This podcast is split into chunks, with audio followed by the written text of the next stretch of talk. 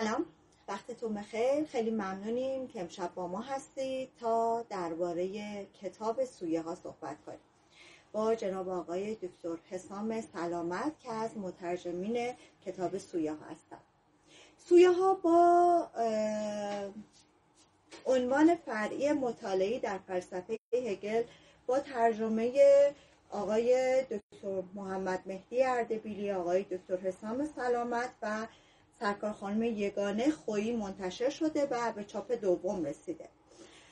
در این رابطه در خدمت آقای سلامت هستیم تا درباره این کتاب صحبت کنیم. البته در مراسمی در شهر کتاب بخارست هم صحبت هایی درباره این کتاب در مراسم رونمایی و نقد و معرفی این کتاب شده که اگر علاقه شدید می‌تونید ویس این رو در کانال تلگرام شهر کتاب بخارست بشنوید و بسیار هم جذاب هستش. جناب دکتر سلام عرض می‌کنم. خیلی ممنونم که دعوت ما رو پذیرفتید. سلام. منم سپاسگزارم از اینکه منو دعوت کردین. امیدوارم که گفتگوی خوبی در بگیریم در خدمتتون. هستم خیلی ممنونم. جناب دکتر ما در عنوان فرعی کتاب مطالعه در فلسفه هگل رو می‌بینیم این مطالعه در چه سطحی قرار می‌گیره؟ آیا در سطح یه خانش یه تفسیری بر آثار هگل یا فلسفه هگل یا ما مواجه هستیم با یک انتقادی چون انتظاری که از آدورنو میره یک انتقادی بر هگل هستش یا نه در نهایت با یه فکر اصیلی در این کتاب در این اثر مواجهیم از آدورنو که از مواجهه با هگل ایجاد میشه. خب ارزم به حضور شما که بیاد اینجوری نگاه کنیم به قضیه. تا جایی که به هگل مربوط میشه و به هر فیلسوف اصلی. دو جور این فلاسفه خونده میشن به صورت عمده. یا به تعبیری دو جور خانش یا دو جور شهر ازشون وجود داره. یه زمانی هست که شما با چیزی مواجهید که می‌تونیم اسمشو بذاریم شرح و تفسیرهای آموزشی. یعنی مثلا تو همین فلسفه هگل رو اگر لحاظ بکنید مثلا کارهایی که پینکارت کرده. یا مثلا کارهایی که بایزر می‌کنه یا مثلا بله. کارهایی که پیپین می‌کنه. به عنوان شارحان درجه یک هگل به صورت کلیتر فلسفه آلمانی ایدالیزم آلمانی کانت هگل و بقیه. خب اینها شرح‌هایی که در عین حال شرح‌های آموزشی از قبل تفسیر هگل یا کانت پیپین یا پینکارد یا بیزر یا هر کدوم تبدیل به فیلسوف نمیشن. دارن شهر میدن فلسفه کانتی رو دارن شهر میدن فلسفه هگلی رو. ایدئالیسم آلمانی رو یا هر چیز دیگه شه و خب شارهان خیلی گردن کلافتی هم هستن. شارهان درجه یک. یعنی کسایی که اگر شما بخواید هگل مثلا بشناسید یا کانتو بشناسید یا از ایدالیسم آلمانی سر در بیارید میرید سراغ اون. و خیلی شارهان و مفسران دیگه. دقیق ترین معنای کلمه اینها شاره مفسر. و سهم بداعت نظری توشون کم. ناچیزه کمه. بله. البته باز بین هر کدوم از اینها میشه تفاوت هایی گذاشت. این که میگم بداعت نظری رو شما کمتر می‌تونید در این شارح مفسران سراغ بگیرید باز نسبیه. تو برخی از اینها مثلا شما یک بداعت هایی هم می‌بینید.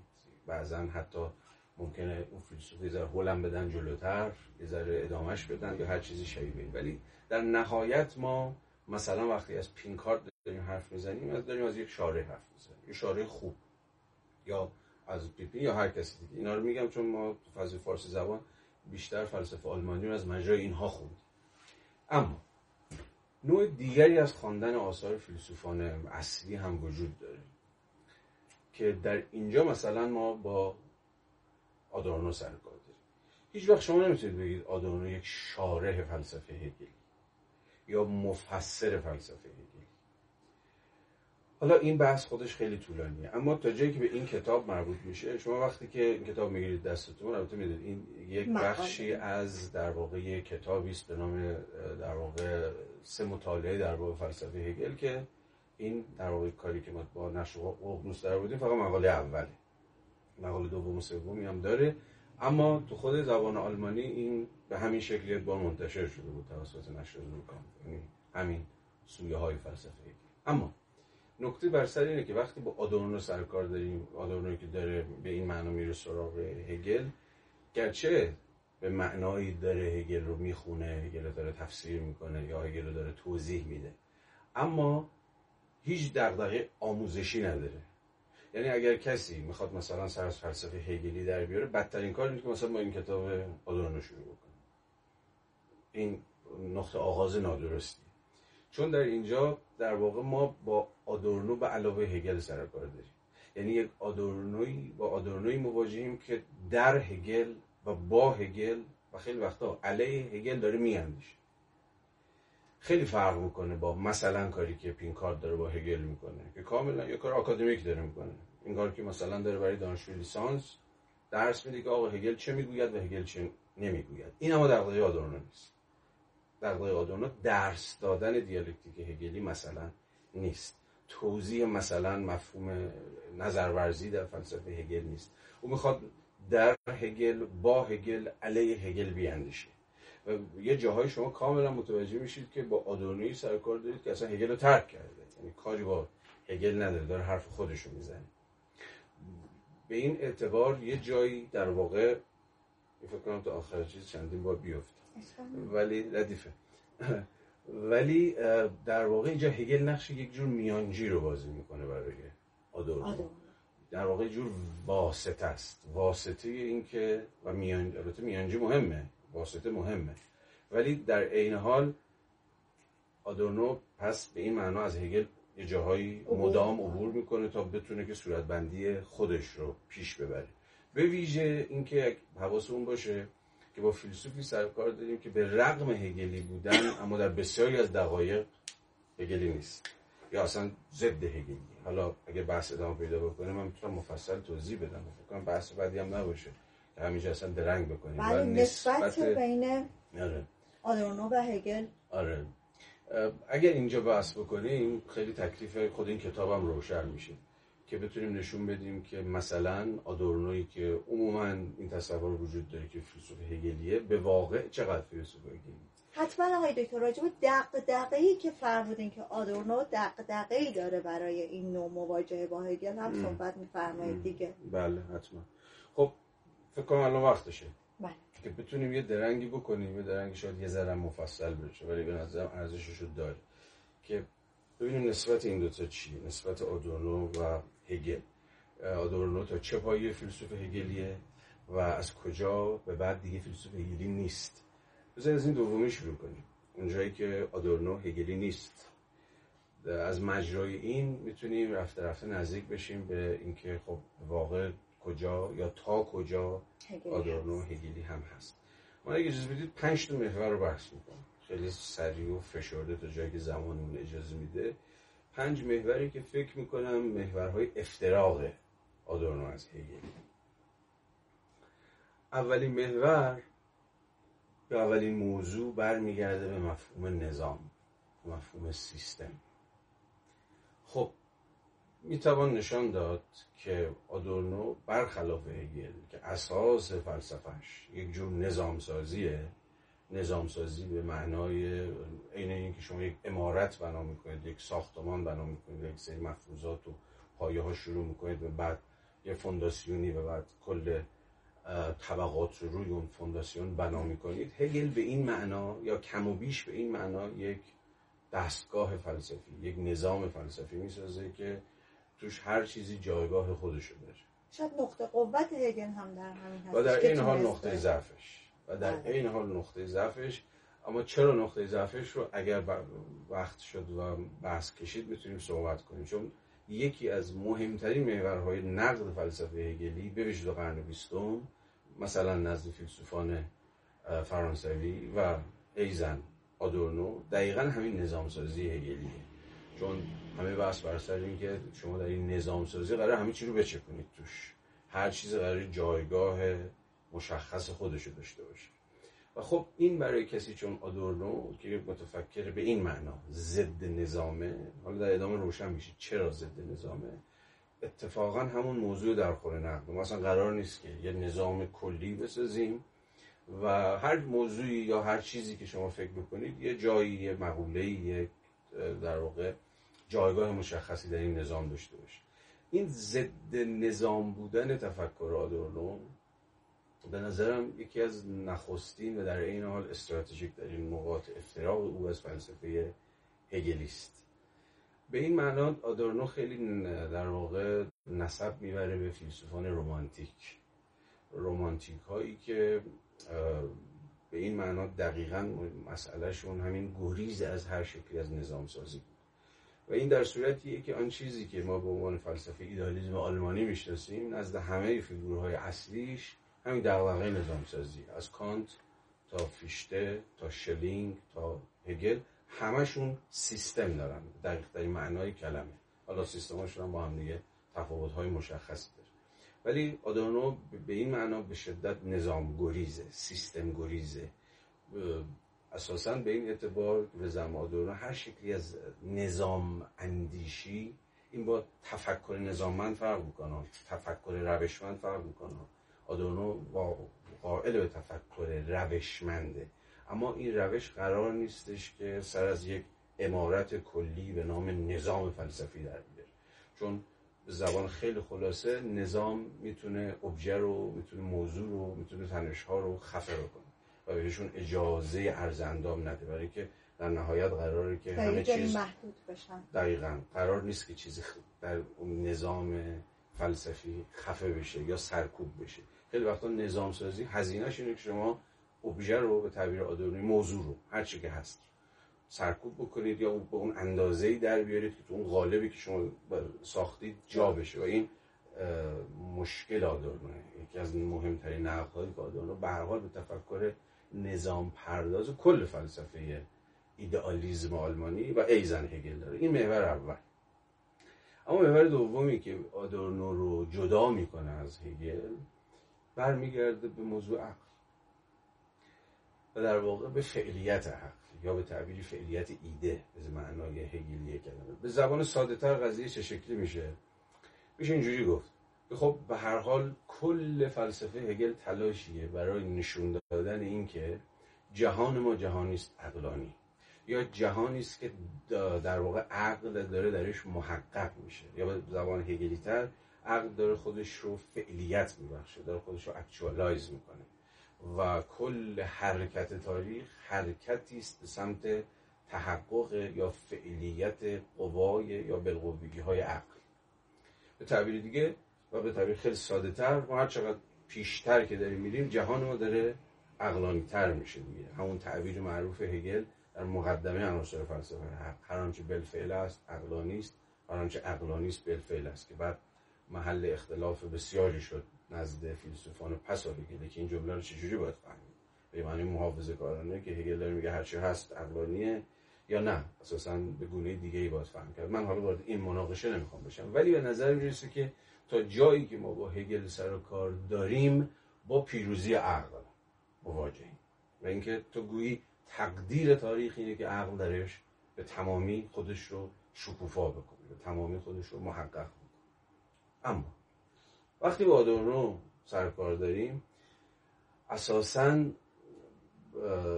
با فلسفه مواجهیم که دست بر غذا داره شکست های عقل رو توضیح که در عقل کجاها شکست می‌خوره؟ یا به تعبیر دیگه اتفاقا و دست بر غذا چقدر جهان ما جهان ناعقلانی است و چقدر ریشه های این ناعقلانی بودن درون خود منظومه جامعه مدرن یا به تعبیر دقیقتر سرمایهداری برآمده از اصر روشنگری بعد در واقع ریشه داره درش. به این خیلی نکته مهمیه که به این اعتبار آدورنو بدون اینکه سر از اقلانیت ستیزی در بیاره چون خیلی نکته مهمیه بعضی از نقدها یوا آدورنو رو گرفتن که آدورنو در نهایت فیلسوف اقلانیت ستیزی. به هیچ وجه. نباید فریب خورد در اینجا. کاری که آدورنو می‌کنه آنچنان که گفتم توضیح شکست های عقل که کجا شکست می‌کنه؟ و کجا ناتوان از اینکه خودش رو محقق بکنه؟ یا به تعبیر دیگه خود ناعقلانیت های جهان ما که برخلاف تصور هگل خیلی هم سخت جانه به این راحتی ها نمیشه برای این ناعقلانیت های عقل به تعبیر خدا دولو فائق اومد و پیروز شد. باید حواستون باشه. آدورنو فیلسوف پس آشویتزه پسا جنگ دومه دوم جهانیه. نه؟ که به تعبیر دقیق کلمه یک بار برای همیشه سیمای فلسفه در قرن بیستم رو یا به تعبیر بهتر سیمای فلسفه مدرن رو عوض کرد. چهره و موضوعات و پرابلماتیک های فلسفه رو عوض کرد.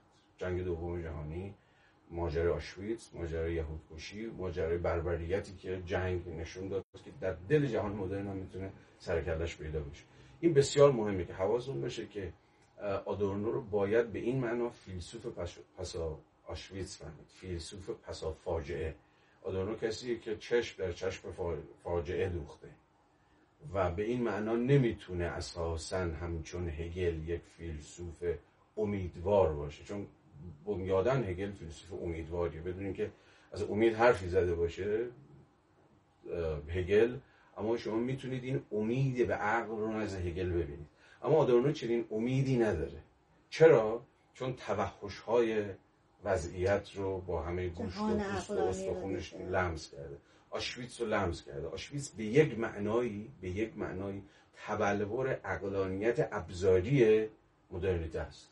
اینو میشه دقیقا نشون داد. اقلانیت ابزاری مدرنیته که حالا بحثش مفصل. به این معنا شاید دومین محوری که می‌تونیم نشون بدیم که آدورنو راهش رو از هگل جدا می‌کنه همین تأکید گذاشتنش تأکید گذاشتنش که از دل تجربه در میاد بر ناکامی های شکست های بنبست های تنش های و تناوز هایی که از دل خود عقل برآمده از روشنگری در میاد. بدون اینکه و این نکته مهمه بدون اینکه سر از اینجور عقلانیت ستیزی در بیاره آدونا هنوز رؤیای جهان عقلانی رو می‌بینه. و به این معنا اتفاقا هگلیه. اما رأیش بر اینه که تحقق این جهان عقلانی آنچنان که ما در جهان سرمایه داری به ویژه داریم تجربهش می‌کنیم به این راحتی ها ممکن نیست. اتفاقا ظرفیت های عقل برای اینکه ناعقلانی بشه بیشتر از ظرفیت های عقل برای عقلانی شدنش که حالا بحثش باز مفصل. اما محور سوم که آدورنو رو باز جدا می‌کنه از هگل می‌تونم اسمشو بذارم نسبت کل و جز. یا به زبان دیگه بگم. این دعوی هگل در پیداشناسی روح و البته جاهای دیگه که کل حقیقت است.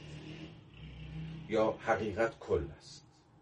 برای هگل همیشه آنجایی که کل تحقق پیدا می‌کنه کلی که از مجرای اجزاش البته ساخته میشه. چون می‌دونیم کل هگلی هم یک کل انتظایی نیست. کلی نیست که اصلا اول وجود داشته باشه. رفته رفته از مجرای همامیزی همامیزی دیالکتیکی اجزاش که کل امر محقق میشه و اون برای هگل حقیقت یا کل همون حقیقت یا حقیقت همون کل. اما تلاش آدورنو اینه که آنچنان که در یک گزینگویی بسیار بسیار مختصر که شاید اوج فاصله گذاری او با فلسفه هگلی رو نشون میده خودشم بیان می‌کنه اتفاقا کل دروغینه یا کل کاذب معناش چیه؟ یا به تعبیری حرف این بنده خدا آقای آدورنو چیه؟ وقتی کاملا برخلاف هگل ادعا می‌کنه که اتفاقا کل فالسه. دروغ یا غلط یا هر ترجمه که براش می‌ذارید یا کاذب.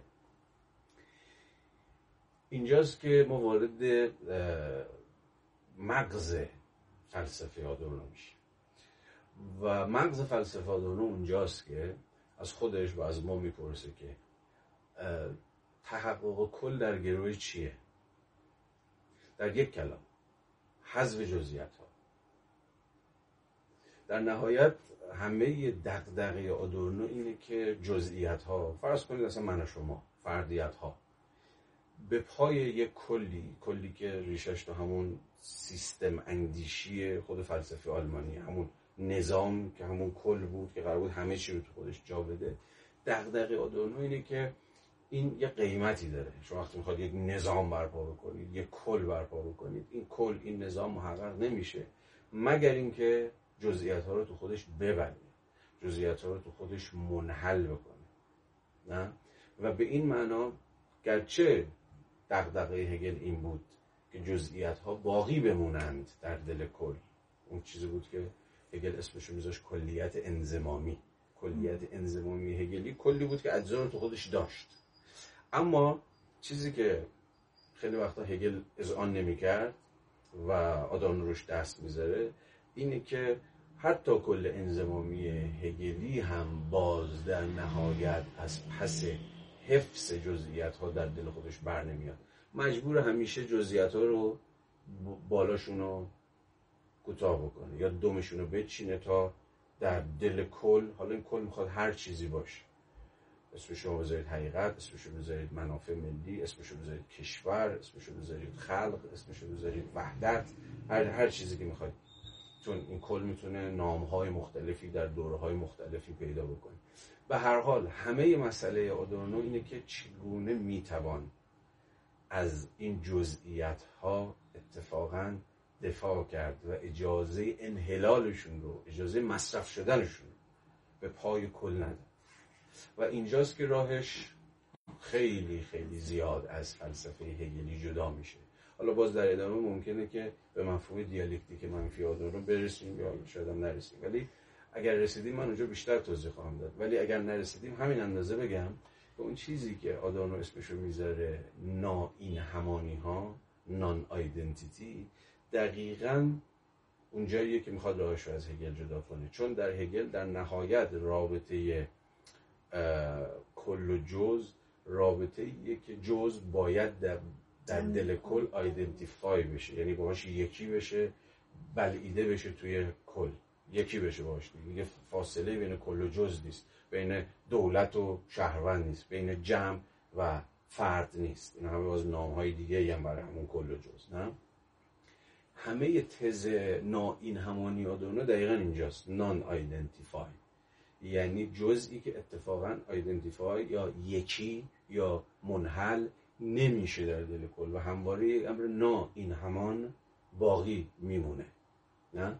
این اصل چیزه این اصل فلسفه آدورنویی که حالا باید بسیار در مجال دیگه البته بست داشتن یکی دو تا دیگر یه موضوع دیگر هم بگم از اون پنج محور چون اون محور پنجم خیلی طول می‌کشه. این عنوان موضوع آخر.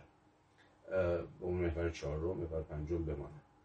مقوله تاریخ و در نسبتش با مفهوم قایت کل فلسفه هگلی که دیگه از الان می‌دونیم یک نظامه که مبتنی بر کلی است که اجزا رو در دل خودش می‌کشه و میبلعه و در این حال قرار تحقق یا فعلیت بخشی به خود عقل باشه. در تاریخ قرار محقق میشه نه؟ و به این معنا هگل هم یکی از اصحاب ایده پیشرفته. حالا ایده آف پروگرس ایده پیشرفت. ایده پیشرفت تقریبا بر کل فلسفه قرن عرض به حضور شما که 18 هم و 19 هم حاکمه.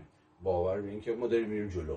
یه پروگرسی وجود داره یک پیشرفتی وجود داره و حالا توی هگل این پیشرفت عقل رو به یه قایتیه. یعنی یک جور قایت انگاری البته تفاصیل بسیار مفصلی شده از این قایت انگاری هگلی. من ولی می‌خوام فعلا یه روایت ساده تر به دست بدم چون اونجا مجال نیست با خط کافی بازش بکنیم. ولی به حال در فلسفه تاریخ عرض به حضور شما که هگلی نوعی قایت باوری در کاره که این قایت باوری رو به سمت قسمی آشتی تضادها داره.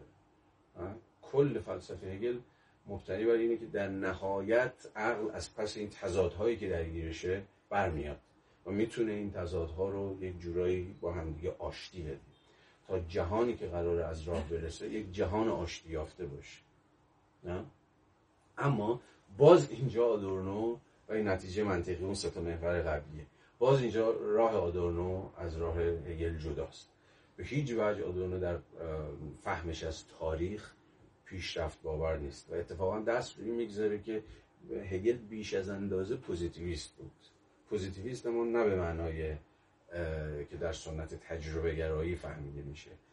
یعنی ایجابی اندیش بود. یعنی فکر می‌کرد که همین در نهایت این تضادها این امور منفی با همدیگه یه جورایی کنار میان یا یک جورایی این تضادها رفع میشه و در یه جور پوزیتیویته در یه جور ایجابیت در یه جور امر آشتی یافته اینها با همدیگه سازش می‌کنن.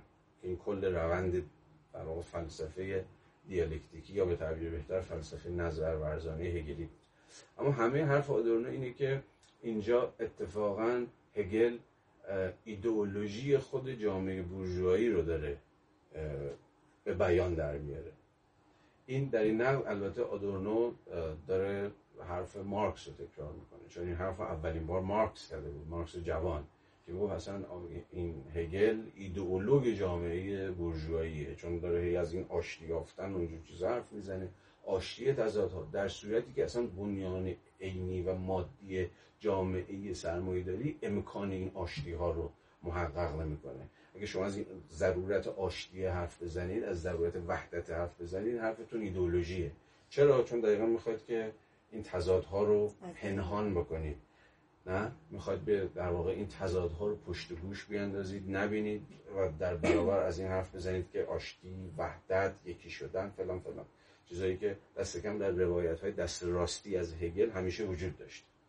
اما حرف آدورنو به طبع در واقع دینی که به سنت مارکسی داره دقیقا همینجاست که باید نشون داد که بر خلاف فهم هگلی این تضادها آشتی ناپذیرن و اینجا دیالکتیک نمی‌تونه یک مثلا چوب جادویی باشه که شما به چیزها بزنید و ناگهان ببینید که تضاد از روش آره از تضاد توهی شدن یا همه چیز اوکی شده یا هر چیزی شبیه البته این تفسیر هم تفسیر خیلی خامندیشانه از خود هگله.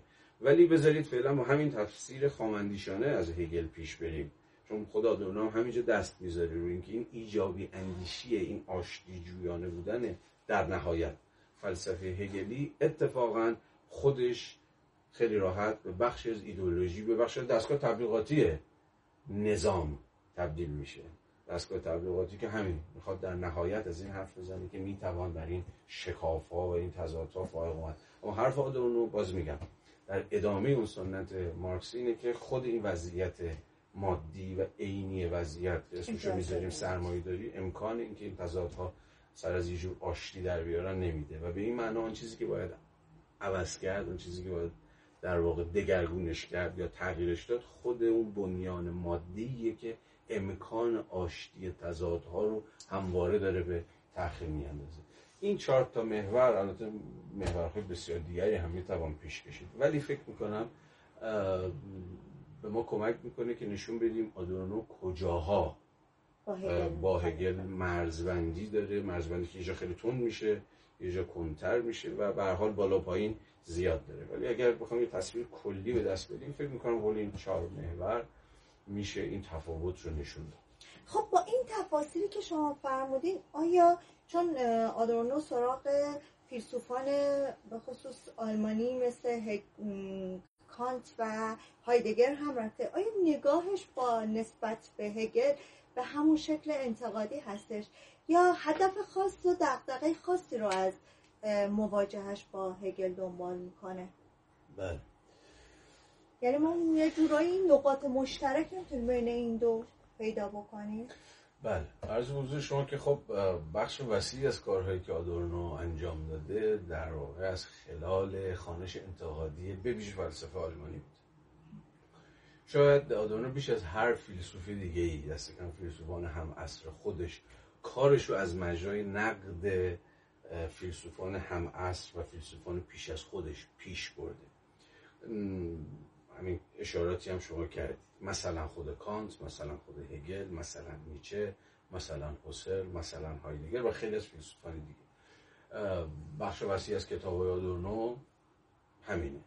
مثلا کارهایی که روی در کتاب علیه اپیستومولوژی علیه معرفت شناسی مثلا مجموعه مقالاتی است و مجموعه کارهایی است که آدورنو در نقد حسل کرده فلسفه در واقع پیداشناسی اصطلاحی حسل یا اون کتاب زبان اصالتش که نقد تند و چیز هایدگر. بله. یا جا به جا مثلا در درس گفتارهای فلسفه اخلاقش یا در خود دیالکتیک روشنگری مرز کشیده با فلسفه نیچه. هگل که صحبت کردیم کانت فیشته شلینگ و خیلی از فیلسوفان آلمانی دیگه. به این معنا بخشی از کار آدورنو یه جور خواندن انتقادی فیلسوفان قبل از خودش و فیلسوفان معاصر خودش. و از مجرای این خواندن انتقادیه که مدام داره جایگاه خودش رو در دل خود فلسفه آلمانی روشن می‌کنه. این البته یه پروژه جدیه که نشون بدیم جا به جا که مثلا آدورنو از مجرای نقدش به نیچه کجا میسته از مجرای نقدش به حسل اون رو در کجای این مختصات فلسفه آلمانی قرار میده؟ به تعبیر دیگه آدورنو مدام داره مرزبندی می‌کنه. یعنی شما با فیلسوفی سر کار دارید که اصلا فلسفه عصر خودش رو و زمانه خودش رو غیر جدی رها نکرده. مدام داره از مجرای این کریتیک این نقد فلسفه خودش جایگاه خودش رو درون میدان فلسفی به صورت مشخص فلسفه اروپایی فلسفه continental و باز مشخصا فلسفه آلمانی رو روشن می‌کنه. از این خیلی فرق می‌کنه. مثلا فرض بفرمایین با خود هوسرل. مثلا. هوسرل خب فیلسوفیه که کام بیشتر از این که متوجه فلسفه های دیگه باشه فلسفه خودش از مجرای نقد فلسفه های دیگه تثبیت بکنه داره بشه که خیلی ایجابی کار خودش رو پیش ببره ولی شما بخش بزرگی از منظومه کارهای آدورنو رو می‌بینید که از اون مرزبندی که گفتم اون فاصله گذاری مدام داره تعیین جایگاه می‌کنه. و تقریبا مدام هم داره این کار رو با همه می‌کنه دیگه. یعنی با غسل داره می‌کنه با هایدگر داره می‌کنه با عرض به حضور شما که فیشته داره می‌کنه با هگل داره می‌کنه. یعنی این چیز است که این مرزبندی انتقادی است اون تعیین جایگاه می‌کنه. و حالا با هر کدوم از این فلسفه ها به یک شکل و به یک گونه. این رو به شکل خیلی دقیق شما می‌تونید توی اولین در واقع سخنرانی افتتاحی آدورنو جوان در 1931 که استاد دانشگاه شده بود ببینید. اونجا آدورنو تقریبا 27 سالش و استاد دانشگاه شده یه سخنرانی داره. معمولا هر فیلسوفی استاد دانشگاه می‌شد یه سخنرانی افتتاحیه یه لکچر افتتاحیه‌ای داشت. که خوشبختانه ترجمه هم شده. در همین کتاب علیه ایدالیسم مراد فرقود ترجمهش کرده. به نام فعلیت فلسفه. از همونجا شما از همون سخنرانی آدورنوی جوان می‌تونید ببینید که چگونه آدورنو از, از این اهمیت بسیار متدولوژیک روش شناختی داره برای فهم فلسفه آدورنو. از همونجا آدورنو کل بحثش رو از مجرای تصویه حساب با فلسفه های اصل خودش داره پیش می‌بره. یه سخنرانی خیلی کوتاه. تقریبا تمام فلسفه های زمانه خودش رو داره پیش می‌کشه و نقدشون می‌کنه البته گذرا و مختصر و راهشون از اونها داره جدا می‌کنه. با پیداشناسی حسلی این کار می‌کنه با هستی شناسی بنیادین های دیگر این کار می‌کنه با نوکانتیزم مثلا ویندلباند و ریکرت و بقیه این کار می‌کنه با فلسفه نیچه این کار داره می‌کنه در این سخنرانی فعلیت فلسفه. یعنی از همون آغاز متد فلسفی آدورنو مثلا در این سخنرانی فعلیت فلسفه دقیقا همین بود که جاشو معلوم بکنه از مجرای فاصله گرفتن انتقادی از دم دستگاه های و سنت های و نظریه های فلسفی که در مثلا آلمان یا صورت کلیتر اروپای آن زمان دارن ورزیده میشن. این بسیار بسیار نکته مهمیه برای فهم اینکه فلسفه ورزی آدورنو چجوری داره پیش میره. چجوری داره از مجرای جو نقد درونی فلسفه های عصر او داره پیش میره؟ این برای فهم جایگاهی که آدورنو در فلسفه اروپایی داره به صورت مشخصتر در فلسفه آلمانی داره نکته تعیین کننده. خب این این برداشت رو ایجاد نمی‌کنه که کلا آدورنو یک فیلسوف بدبین و سیاه بینیه که مرتب در حال انتقاد کردنه. هیچ راه حل ایجابی یا آلترناتیوی نمیده البته من تو صحبت شما یه جمله شنیدم که رویای اقلانیت رو همچنان آدورنو همراه خودش داره.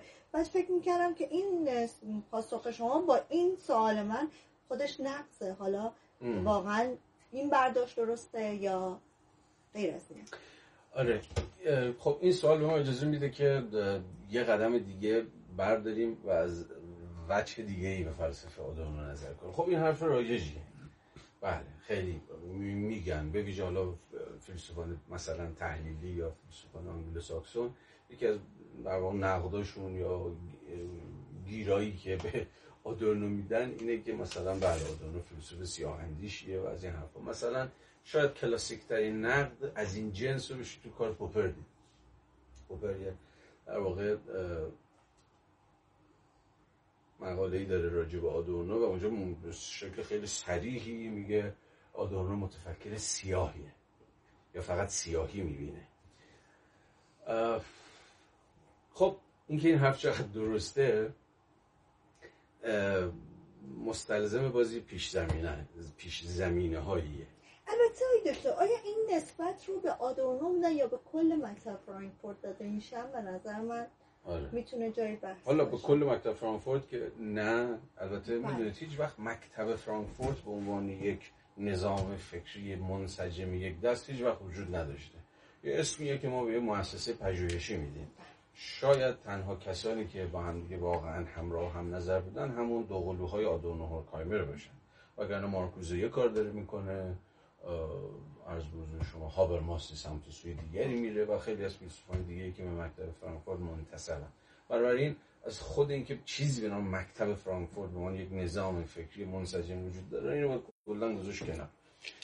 اما برگردیم به خود آدورنو. مسئله آدورنو اینه که بله او یک متفکر فاجعه است. اینو نمیشه کتمان کرد. مسئله آدورنو اشاره به آشویتس کردم. گفتم بله. آدورنو فیلسوف پس آشویتس. این نکته تعیین کننده ای اما مسئله آدورنو چیه؟ مسئله آدورنو اینه که تعبیری که خودشم به کار برد و اون اینه که رسالت تفکر به زم او. اینه که دیگه هیچ وقت آشویتس تکرار نشه. این بسیار نکته تعیین کننده یعنی اون چیزی که مایه اصلا انرژی راهبر درایو رانه فلسفه آدورنوه یک فاجعه هست یه فاجعه که اتفاق افتاده و تفکر نمی‌تونه به این فاجعه بی تفاوت باشه نه؟ یک یعنی یک سیاهی محض. که از دل همین جامعه مدرن ما در اومده از دل تناوزها و تضادها و تنشهای همین عقل برآمده از روشنگری در اومده. حالا همه حرف آدورنو و همه مسئله آدورنو اینه که چگونه تفکر اتفاقا با خیره شدن به فاجعه باید از تکرار فاجعه اجتناب بکنه؟ و این مشروط به چیه چگونه تفکر می‌تونه؟ چگونه تفکر می‌تونه با جدی گرفتن فاجعه رنج زخم تروما یا هر اسمی که شما روش می‌گذارید اتفاق سهم خودش رو در تکرار نشدنش ایفا بکنه. آدورنو یه جمله داره خیلی جمله تکان دهنده ایه میگه که امروز هیچ چیز نیست که بی خطر باشد آدورنو بله دقیقا فیلسوفیه که وقت به هر چیزی که رو می‌کنه دقیقا پرسشش اینه که مخاطرات این چیز چیست. مثلا تلویزیون بگیرید تا سینما بگیرید تا هر چیز دیگه که فکرشو بکنید برای آدورنو مسئله اینه که مخاطراتش چیه. این بسیار بسیار ایستار مهمیه در برای فهم تفکر آدورنو. آدورنو ابایی نداره. ابایی نداره از اینکه یه هم متهمش بکنم به اینکه انقدر به فاجعه چشم دوخته که جز فاجعه هیچ چیز نمی‌بینه. چون آدورنو همه حرفش اینه که فاجعه هنوز به ما نزدیکه. جالب اینه که تو دهه 50 و 60 آدورنو از معدود کسانی بود که فکر می‌کرد هنوزم که هنوزه خطر فاشیزم یا به تعبیر بهتر خطر بازگشت فاشیزم جدیه. مطالعه‌ای که مثلا زمانی که در خود آمریکا بود انجام داد به همراه تیم پژوهشی یا دانشگاه آمریکا به نام شخصیت اقتدار طلب مثلا پرسش از همین بود دیگه که مثلا در جامعه مثل جامعه آمریکا چقدر ممکنه گرایش های فاشیستی طرفدار داشته وقتی به آلمان هم برگشت مدام هشدار می‌داد نسبت به اینکه ما نباید فکر کنیم. یک بار برای همیشه شر که در واقع همنام با فاشیسم بود رو شکست دادیم و تموم شد. همواره امکان بازگشت شر وجود داره. امکانی که فاشیسم دوباره قدرت بگیره وجود داره. نباید فکر کنیم که خب همون پیروزی عقل. در نهایت عقل تونسته این شر رو تو خودش ببله شکستش بده و خب ما دوباره افتادیم. یه انحرافی داشتیم از اون روند تحقق عقل. و الان دوباره برگشتیم رو غلطک دوباره برگشتیم رو ریل. الان تخت گاز داریم میریم به سمت پیشرفت یا داریم میریم به سمت جامعه اصطلاح صلحآمیز یا جامعه چه می‌دونم هر اسمی که می‌خواد بهش بگذارید این گاردی که یا این جست تفکری که آدورنو داره برای فهم فلسفه ورزی او بسیار بسیار تعیین کننده است. برای اینکه مدام نقطه تأکیدش هم اینجاست که کجا و چگونه می‌توان جلوی بازگشت شر رو یا تکرار فاجعه رو یا هر چیزی شبیه این رو گرفت. این در بنیاد خودش اتفاقا از قسمی امید حکایت می‌کنه. یه جمله بسیار تکان دهنده داره آدورنو در دیالکتیک منفی جز معدود جاهایی که از امید حرف می‌زنه. میگه که در واقع امید از جنس نگیشنه از جنس نفیه یعنی چی؟ در واقع حرفش خیلی ساده است میگه ما تا زمانی می‌تونیم امیدوار باشیم که نیروی نفی رو نیروی نگیشن رو نیروی سلب رو همچنان نزد عقل نگه داریم نفی چی؟ نفی چه چیزی؟ نفی هر آن چیزی که اتفاقا خداینی انسانی رو پس می‌زنه یا ناممکن می‌کنه. خداینی به مسابقه آرمان فلسفه روشنگری. درسته که آدورنو مثلا در دیالکتیک روشنگری نقل بسیار کوبنده و عقل روشنگری داره وارد می‌کنه. اما نباید فراموش کرد که این نقد آدورنو و هوکایمر در دیالکتیک روشنگری بر عقل روشنگری برای دفاع از عقل روشنگری. در همون مقدمه در مقدمه دیالکتیک روشنگری جمله‌ای دارن آدورنو و هوکایمر که بسیار راهگشاست برای بحث ما. جملهشون اینه که روشنگری نباید نقد خود را به دست دشمنانش بسپارد. این یعنی چی؟ یعنی که اتفاقا روشنگری در نقد خودش باید پیش قدم باشه تا بتونه که خود این عقل نجات بده. انحراف های این عقل رو خطاهای این عقل رو. انحراف های این عقل رو بتونه در واقع مچش رو بگیره. این بسیار متفاوته با نقدی که دشمنان روشنگری در دستگاه فلسفه های ارتجایی فلسفه های رومانتیک فلسفه های بازگشتگرا بر عقل روشنگری وارد می‌کنه. این آدورنو از همونجا از همون دیالکتیک روشنگری موضع خودش رو داره روشن می‌کنه که این روی کرده انتقادی که به وضعیت داره در واقع برای نجات پتانسیل هایی که تو خود عقل روشنگری هست. و در واقع این عقل فقط زمانی می‌تونه محقق بشه به واقع تمام پتانسیل ها و بالقوگی های خودش رو آزاد بکنه که هر آن چیزی که خداینی رو خود اتکایی رو خود ایستایی رو منحل می‌کنه رو بتونه نفت بکنه. یعنی قدرت نفی که آدانو ازش به مسابقه قسم امید یاد می‌کنه نفی که پس هر آن چیزیه که تولید ناآزادی می‌کنه تولید انقیاد می‌کنه. یعنی تولید ستم می‌کنه. تولید رنج می‌کنه تولید فاجعه می‌کنه. تفکر آدورنوی تفکری که خسته نمیشه از اینکه مدام مچ عقل رو در خطاها و انحرافاش بگیره یا خیره بشه به اون جایی که شکلی از ستم داره تثبیت میشه. خسته نمیشه از اینکه هی مدام به ما نشون بده که چگونه خطر مثلا بازگشت فاشیز وجود داره. چگونه خطر این وجود داره که به نام کل جزئیات ها رو حذف بکنیم و منحل بکنیم و چیزهای شبیه. بنابراین مبارزه جویی آدورنویی که به واقع فلسفه آدورنو به این معنای فلسفه میلیتانت یک فلسفه پیکارجوه یک فلسفه مبارزه جویانه است. از خلال همین قدرت نفی پیش میره. تا زمانی که عقل قدرت نفی کنندگیش رو که در این حال به معنی فراتر رفتن از وضعیت داده شدن هست از دست نداده همچنان می‌توان امیدوار بود که عقل بتونه دوباره راه خودش رو پیدا بکنه.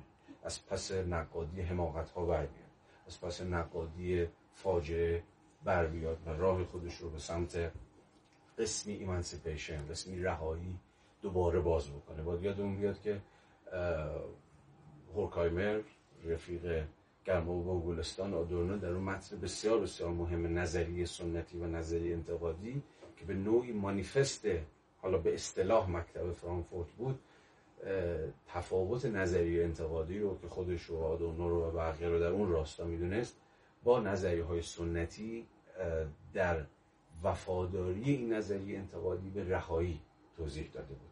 گفت دقیقه نظریه یا آن نظریه که ما به دنبالشیم اینه که رهایی چگونه ممکن است. و سخن گفتن از رهایی ممکن نمیشه مگر اینکه شما همزمان بتونید از اشکال انقیاد حرف بزنید. کجا انقیاد کجا ناآزادی کجا فاجعه کجا ستم داره خودش رو تثبیت می‌کنه. اگر بتونیم مچ اشکال انقیاد رو اشکال ستم رو اشکال فاجعه رو بگیریم و نشون بدیم که کجاها درگیرشیم اون وقت که می‌توان به رهایی اندیشید. چون رهایی به این معنا محقق نمیشه مگر از مجرای نقد یا نفی همزمان اشکال انقیاد و اشکال فاجعه و اشکال ارتجاع یا هر چیزی از این است به این معنا به این معنا آدورنو رو باید بنیادن یک فیلسوف امیدوار فرض اما امید به تمام این معانی که من گفتم یک امید سلبی یک امیدی که قدرتش تو نفی کردنش نفی اشکال سلطه. نفی اشکال انقیاد که کل زندگی ما رو در بر گرفته. چه در آن عصر آقای آدورنو چه در ایران عصر ما. یعنی اینکه شما خیلی چند جا تاکید کردین بر اینکه آدورنو آدورنو این بوده که این فجایع جنگ جهانی دوم و اینها رو دیده. و الان به خصوص با توجه به اینکه خب به حال یک فیلسوف اروپاییه و ما یک کشور استعمار زده و این تفاوت هایی که وجود داره بین عصر و تاریخ و زمانه و که آدورنو هنوز برای ما کارکردی داره. بله چرا نداشته البته ما بیشتر از اینکه استعمار زده باشیم استبداد زده ایم اما حالا اینکه چقدر فلسفه آدورنو احیانا ممکنه که برای ما حالا خود ما بحث دیگه ما یعنی کی دقیقا؟ اون مایی که شما ما رو تا کجا خواهد برد منظور من دقیقا همون ماهایی که قرار با آدورنو همراه بله. باشن. به زبان خیلی خلاصه میشه در مواجهه با هر متفکری آدم از خودش سوال بکنه که قدرت های این تفکر کجاست؟ یا می‌تونیم از خودمون بپرسیم که به اتکای مواجهه با این فلسفه این متفکر چقدر ممکنه قوی تر بشیم چقدر می‌تونیم مسلح تر بشیم؟ ما فکر کنم این در خورترین نوع مواجهه با هر نه هر فلسفه ای. یعنی اگر که من با آدورنو فکر بکنم یا با آدورنو همراه بشم آدورنو من را به چه چیزی مسلح می‌کند؟ من اون سنسیبیلیتی من رو حساسیت من رو. نسبت به چه موضوعاتی برمیانگیزد؟ این بسیار سوال حیاتی و استراتژیک و تعیین کننده به نظرم تفاوت فلسفه ها دقیقا همینجاست. خیلی از فلسفه ها شما رو قوی تر نمی‌کنن. شما رو تو ضعیف تر می‌کنن. خیلی از فلسفه ها در برابر به شما یک قدرت تحلیلی میدن نه؟ قدرت تحلیلی میدن که بتونید اتفاقا با وضعیت خودتون در بیافتید. به چیزهای حساس بشید که تا دیروز زن حساس نبودید از کنارشون رد می‌شدید.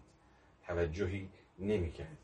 این چیزی که من اسمشو می‌ذارم یه جور خانش پروبلماتیک از هر فلسفه یا از هر فیلسوف. یعنی مواجهه با اون فیلسوف بر حسب پروبلماتیک هایی مسئله هایی که اون فلسفه پیش می‌گذاره و از مجرای درگیری با اون مسئله ها اصلا کل مواجهه ما با جهان دگرگون میشه و تغییر می‌کنه. حالا می‌تونیم این سوال از آدورنو بپرسیم. آیا آدورنو یه سخت نویس دشوار فهم نمی‌دونم فلان و فلان که در آلمان عصر پس و فاشیزمی نوشت و فلان و بهمان الان و اینجا و در ایران و از این سوال سوالایی که سوالای ناموجهی نیست. به کار ما میآید یا نمیآید؟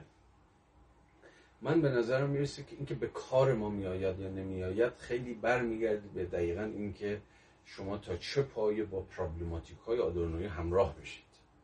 یعنی این پرابلماتیک ها پرابلماتیک های شما هم باشه. مسئله های و مسئله های او تبدیل بشه به مسئله شما. تا جایی که به من مربوط میشه مثلا به عنوان یه فرد معمولی به نظرم میاد که آدورنو دستاوردهای بسیاری برای تسلیح مسلح شدن نظریه ما داره در بسیاری از جاها می‌تونه نوع مواجهه ما با جهان رو دگرگون بکنه یا پیشنهادهایی داره در فلسفهش که این از قبل این پیشنهادها مثلا نحوه بودن ما در جهان تغییر. خواهد کرد. فقط بذارید به یکیش اشاره بکنم. فقط به یکیش در میان بسیاری از موضوعاتی که و پرابلماتیک هایی که ممکنه که به نظرمون برسه که ممکن آدورنو برای ما داشته باشه. در ادامه همون قصه که تعریف کردم. فاجعه. و رسالت تفکر که چیزی نیست جز جلو جل اجتناب از تکرار فاجعه. به نظر من میاد که مسئله ما هم به عنوان آدمایی که داریم تو ایران زندگی می‌کنیم با تاریخی که کم و بیش تاریخ کم و بیش تاریخ مشترک همه ماست. پرسش ما هم و پرسشی که من هم به عنوان کسی که به حال داره هر از گاهی فکر می‌کنه همینه.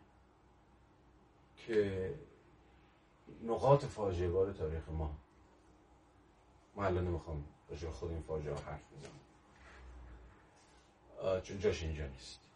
اما این پرسش از خودم دارم که چجوری باید این تاریخ رو به مسابقه تاریخ فاجعه فهمید بذارید به جای فاجعه بگیم زخم. بذارید به جای زخم بگیم ستم. بذارید به جای ستم بگیم تبعیض. بذارید به جای تبعیض بگیم نابرابری. اینا همه نام های کم و بیش مشترکه.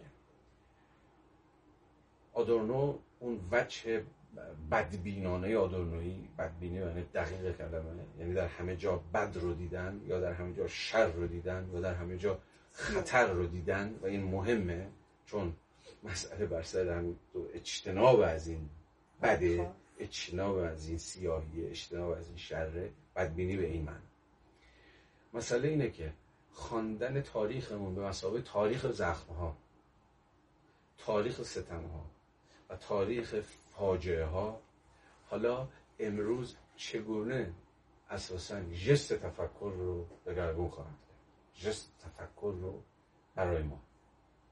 که به این معنا چگونه تفکر؟ حالا در ایران باید همه هم غم خودش رو همه زور خودش رو اگر تفکر زوری داشته باشه اگر از تفکر کاری بر بیاد که به نظرم برمیاد. همه همت خودش رو باید صرف این بکنه که اجازه نده دیگه فاجعه تکرار بشه یا ستم تثبیت بشه. یا اشکال مختلفی از تبعیض و نابرابری میخشون رو یک بار برای همیشه در تاریخ ما بکوبند. این به نظرم درس آدورنوییه من خیلی نمی‌خوام روی محتوا صحبت می‌کنم کجا دقیقا مثلا آیا بحث آدورنو در مثلا نقد صنعت فرهنگ الان به درد ما می‌خورد و نمی‌خورد؟ اینا رو ول کن. اینا الان یه بحث دیگری است. می‌خوام رو جست تفکر آدورنو حرف بزنم که دارم هم حرف می‌زنم دیگه. که این جسته که مهمه. یعنی اصلا گارد تفکر می‌بینید که متفاوت میشه. اصلا ایستار تفکر متفاوت میشه. دقدقه و پروای تفکر متفاوت میشه. دیگه شما نسبت به جهان دوره برای خودتون یک متفکر یا یک شهرونده. اصلا متفکر هم کنید. که شهروند بی تحرک خونسای بی طرفی که به دنبال یک جور نگاه نگاه بیطرفانه و خونسا و باری به هر جهت دیگر نخواهید بود. اتفاقا همواره دارید از خودتون می‌پرسید که خطر کجاست. اتفاقا همواره دارید از خودتون می‌پرسید که کجا اتفاقا این اشکال تبعیض داره خودش رو جاگیر می‌کنه. کجا ممکنه دوباره فاجعه برگرده؟ بچه فاجعه هیچ وقت در ایران ما نرفته که بخواد برگرده. میخش و کوبونده. کجا می‌توان از این از این شر حاکم فاصله گرفت؟ و راه رو از در واقع راهی به رهایی گوشود به این معنا من می‌خوام از دل از دل سیاهی اندیشی آقای آدورنو روی اون سویه ماجراش دست بگذارم. یعنی این خیره شدن به سیاهی جز برای فکر کردن و امیدوار ماندن به راهی به رهایی نیست. به این اعتبار اینکه آیا آدورنو برای ما حرفی برای گفتن دارد یا ندارد آیا به کار ما میآید یا نمیآید من می‌تونم در همین ساحت توضیح بدم.